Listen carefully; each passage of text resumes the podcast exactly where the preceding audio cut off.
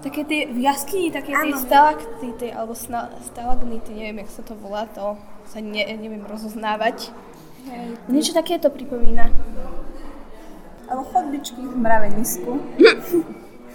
to tak vyzerá, ako chodbičky v mravenisku. Nie? Tak uh, vyzerá to ako kvapla v jaskyni. Asi to nebude špagát, ale mohol by to byť špagát, alebo nejaká palica niečím omotaná. Toto by mohlo byť nejaké hniezdo, vtáčie, nejaký hmyz. Mhm.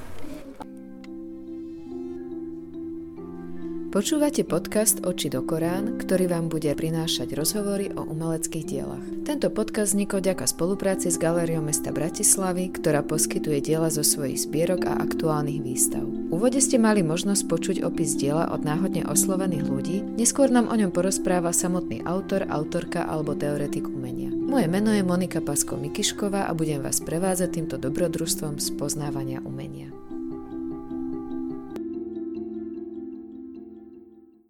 Dig Road je nenápadná intervencia Jaroslava Kišu v stálej expozícii barokového umenia v Mirbachovom paláci v Galérii mesta Bratislavy.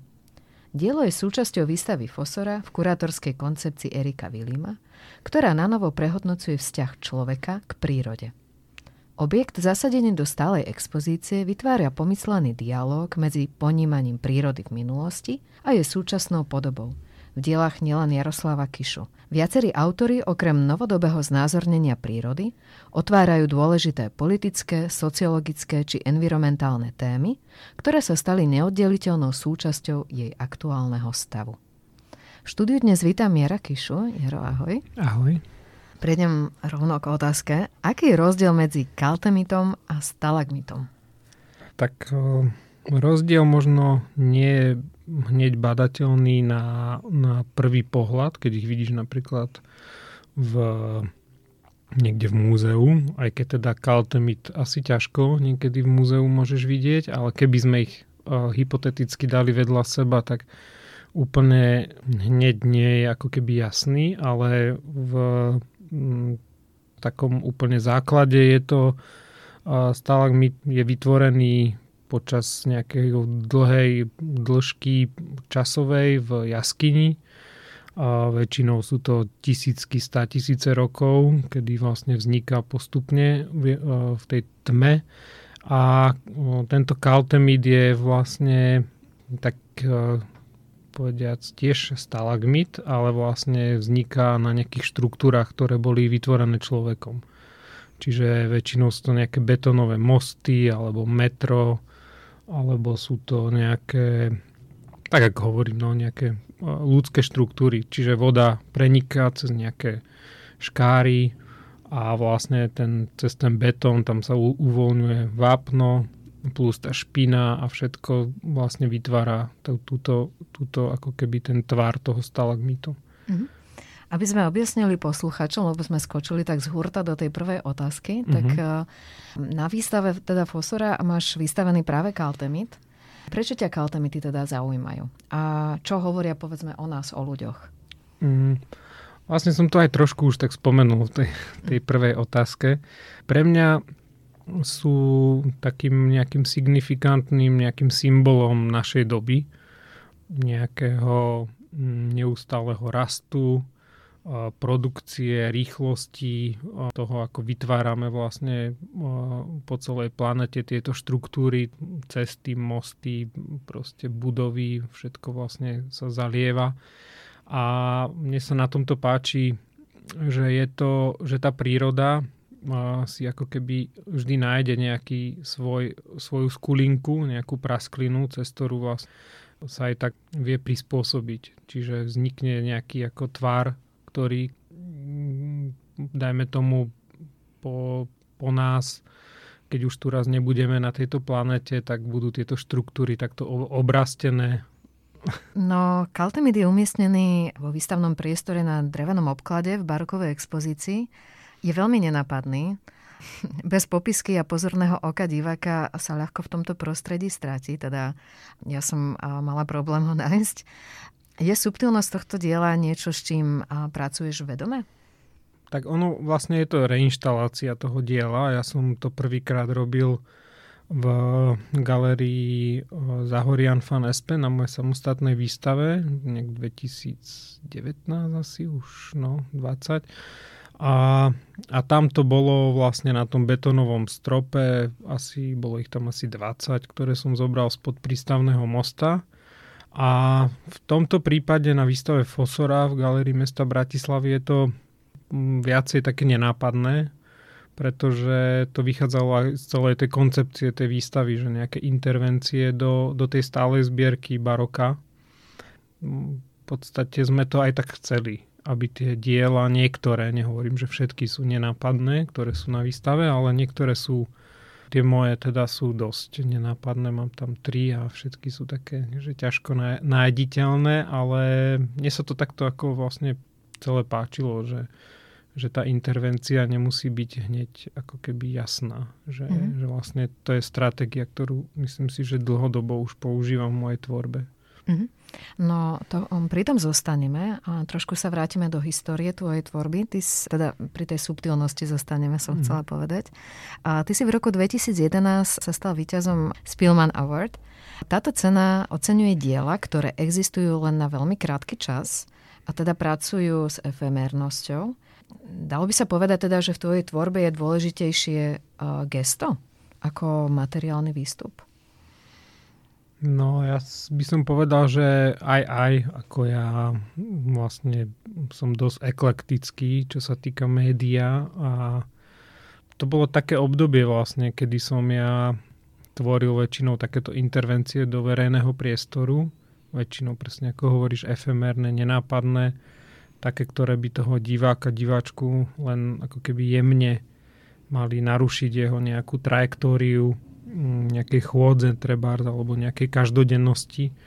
A skôr to boli také, mm, neviem, raz to niekto nazval, že také mikrokomentáre.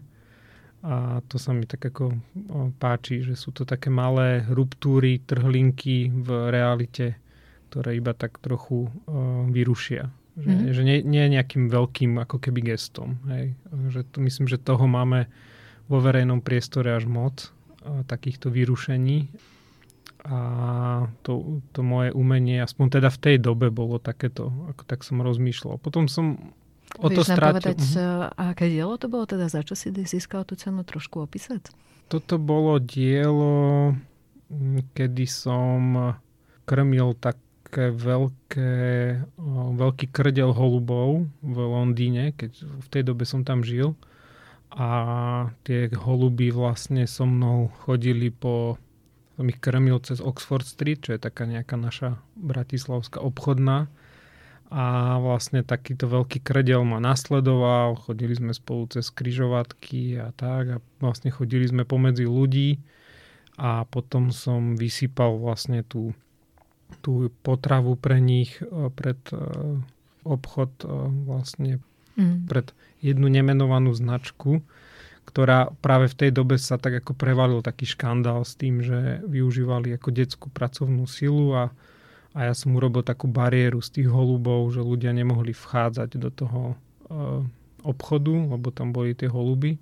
Mm-hmm. A teda holuby tam boli iba do tej doby, kým nie, nezožrali všetko, čo som im tam vysypal a bol koniec. Takže akože taká tá efemernosť spočívala v tom, že, že to trvalo len dovtedy, kým, kým to proste nezjedli. Uh-huh, A vrácaš sa ešte niekedy k takýmto performatívnym a, veciam? A dlho som to nerobil po nejakej po nejakém, nejakom období. Vrátil som sa k takej ako keby soche objektu a materialite. Ale potom eh, som sa asi pred troma rokmi dostal na rezidenciu do New Yorku, takú letnú, cez Vyšegrad Fund. A zrazu proste tá stratégia nejakého komentovania nejakých vecí, možno nejakých ako keby veci, ktoré nie sú na prvý pohľad jasné, zrejmé, tak sa mi vlastne vrátilo, že nemám inú možnosť ako keby ako pracovať v tom meste nechcel som byť zavretý v ateliéri dva mesiace proste, takže som veľa chodil peší, chodil, prešiel som celý Manhattan od hora dole, z boku, zo severu, všetko proste som pochodil a peší a, a potom som začal robiť také jemné ako keby intervencie. A teda tá intervencia, mm, jediné, čo po nej zostáva, je väčšinou tá dokumentácia. Hej? Čiže tá dokumentácia je tá dôležitá stránka toho diela. Mm. Čiže nejaká fotografia, video v tom prípade. Áno, to je dôležité spomenúť aj pre tých, ktorí teda nemajú tak blízko k umeniu, aby si vedeli predstaviť, že čo z týchto akcií potom zostáva. Mm-hmm. No, vráťme sa ešte k výstave. Tam máš zastúpené až tri diela. Ďalšie dve sú Dážď a Perla. Ako prebiehal teda výber tých diel, ak nám vieš povedať, že či si mal ty k tomu akože nejaký nejakú možnosť sa vyjadriť. Ja som si všimla, že všetky sa nejak týkajú vody. Uh-huh. Teda aj ten prvý kaltemit súvisí s vodou, dážď a perla tiež. Bol to zámer, alebo je to len také nejaké akože moje spojenie teraz? Je to také tvoje spojenie, ale vlastne zaujímavé aj pre mňa. Uh-huh. Nikdy som si to nejak neuvedomil. Ale nie, ako nemyslel som na to. Ani nie je to nejaká séria, vieš, že je to skôr uh, taká by som povedal náhoda. Mm-hmm. A tie diela ostatné, vlastne ten uh, dáž, to je tiež ist, reinštalácia uh, staršej práce, ktorú som robil na jednej samostatnej výstave v Prahe. A tam spočíva v tom, že my sme tie okna vybrali z pántov, obratili hore hlavou, položili vlastne na zem a takou špeciálnou e, kryštálovo čistou živicou som vlastne nakvapkal na tie, na tie tabule skla e, tú živicu teda. A ona steká a zatvrdne. A potom som vlastne tie e, okenné rámy vrátil do toho teda pôvodného stavu, čím vlastne vznikol efekt, ako keby boli tie okna opršané, ale dažď vlastne tečie naopak. Čiže mm-hmm. tá, tá kvapka, tá hmota t- tej ako keby v úvodzovkách vody je hore hlavou. Že odporuje gravitácii. Áno, áno. Mm-hmm. To bolo také obdobie nejakých antigravitačných, magnetických a takýchto uh, diel, ktoré, kde som sa pohrával vlastne s nejakou uh, percepciou uh, vnímania reality. Mm-hmm. Takže, ale vlastne za pomoci nejakých takýchto ako keby fyzikálnych javov ako magnetizmu, naklonená mhm. hladina v pohári a také veci, ktoré som robil. Mhm. No mňa práve baví to, že ten tvoj ako keby záber je veľmi široký, že tematizuješ vlastne vo všeobecnosti naše nejaké ľudské bytie, prehodnocuješ teda nejaké historické udalosti z pohľadu dneška, skúmaš fyzikálne javy, ako si spomenul. Ako vznikajú teda tvoje diela? Ako sa k tomu staviaš? Uh-huh. No ja nie som ten typ vytvárnika, ktorý akože chodí denne do ateliéru a vlastne sedí nad papierom alebo nad skicákom a teda čak, nie že čaká. Ja vlastne neviem, ako úplne ostatní, ostatné pracujú, ale ja nie som tento ateliérový typ. Ja tam väčšinou idem až keď už ako keby trochu viem, že čo a chcem robiť. Rád v poslednej dobe aj spolupracujem, čiže nejaké také video inštalácie, ktoré robím, tak tak robím vždy v nejakom uh, mini produkčnom kolektíve, neviem teraz s Denisom Kozeravským a s Tomášom Prištiakom napríklad.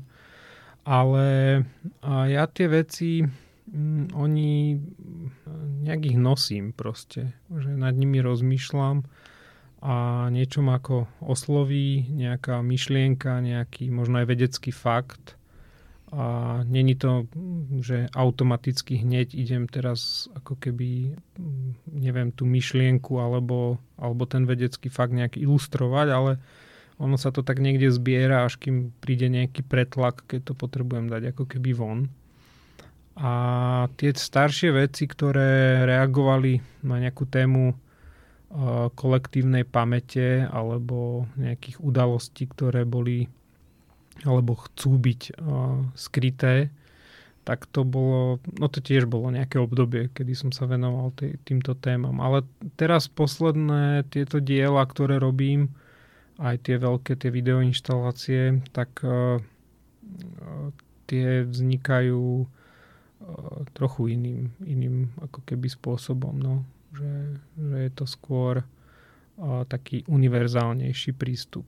Že snažím sa neísť po nejakej konkrétnej udalosti, ale snažím sa tam ukázať možno nejakú univerzálnu myšlienku, ako, nejaká, ako je napríklad e, téma geologického pomalého času, alebo na téma nejakej ruptúry e, v realite a také, kde si vlastne každý môže nájsť. Na, na, myslím, niečo svoje, kdežto pri tých dielach z tých starších, ktoré sa venovali tej pamäti, tak tie boli veľmi také špecifické na tú udalosť.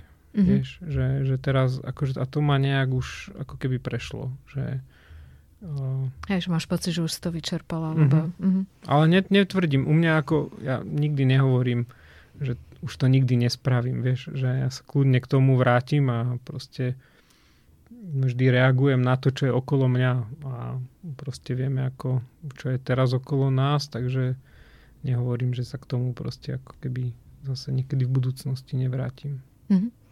No, moja posledná otázka, lebo sa blížime k záveru, je, že na čom teraz pracuješ, či máš niečo rozrobené, či niečo budeme môcť vidieť v blízkej budúcnosti? Mm, teraz aktuálne budem, a teda pracujem na výstave s názvom Okraj víru, ktorá bude v galerii Jozefa Kolára v Banskej Štiavnici Vernisáž je myslím, že 10.11. Takže čo skoro. A tam vlastne budú vystavené diela, ktoré vznikli za posledné nejaké 2-3 roky, ktoré sa práve viažu k téme toho pomalého geologického nášmu, našej mysli ako keby ne, nepredstaviteľnému o, času. A na výstave budú hostia, hostky, bude tam Anton Čierny, Katarína Bajkajová a s textom tam bude práve uh, Erik Willim a Jakub Juhas. Tak uh, mm-hmm. srdečne pozývam aj tam. Mm. Bude to tam asi pol roka, takže bude to taká dlhšia výstava. Uh-huh. No, tak to si hádam posluchači zapamätajú. A mňa ešte napadlo, že vy vlastne s Erikom Vilimom, teda s kurátorom pracujete už dlhšie, teda ako to vnímam, uh-huh. že ako vznikla táto spolupráca medzi vami? Mm, to si úplne presne nepamätám. Myslím si, že Erik pracoval v tej dobe, keď sme sa spoznali uh, ako asistent v galerii Zahorian fan Espen, ktorá ma zastupuje.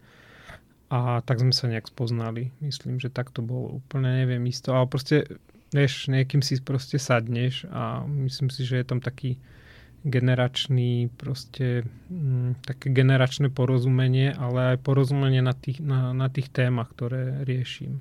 Mm-hmm. A Erik je veľmi vnímavý a sčítaný, takže mne zase ako na druhú stranu hrozne ako keby tie debaty s ním veľmi pomáhajú nejak si tie moje myšlienky, ktoré sú, ktoré vždy pretváram do nejakej možno do nejakého obrazu a v mysli teda a on mi ako zase dokáže pomôcť to nejak ako ukotviť možno aj teoreticky a takže je to taká symbióza, jak také huby. Mm-hmm. Teda huba a strom. To je skvelé. Nie, no to mať uh, dobrého teoretika, s ktorým si rozumieš. Áno, áno. Dávame si aj takú, že sem tam samozrejme pauzu, že, ale vždy sa tak k sebe vrátime, že je to, je to takto fajn. Mm-hmm. Ďakujem veľmi pekne za rozhovor. A ja ďakujem. Dúfam, že sa ešte niekedy v budúcnosti porozprávame. No, to bude asi koniec. Ďakujem. Ešte, ešte, ešte.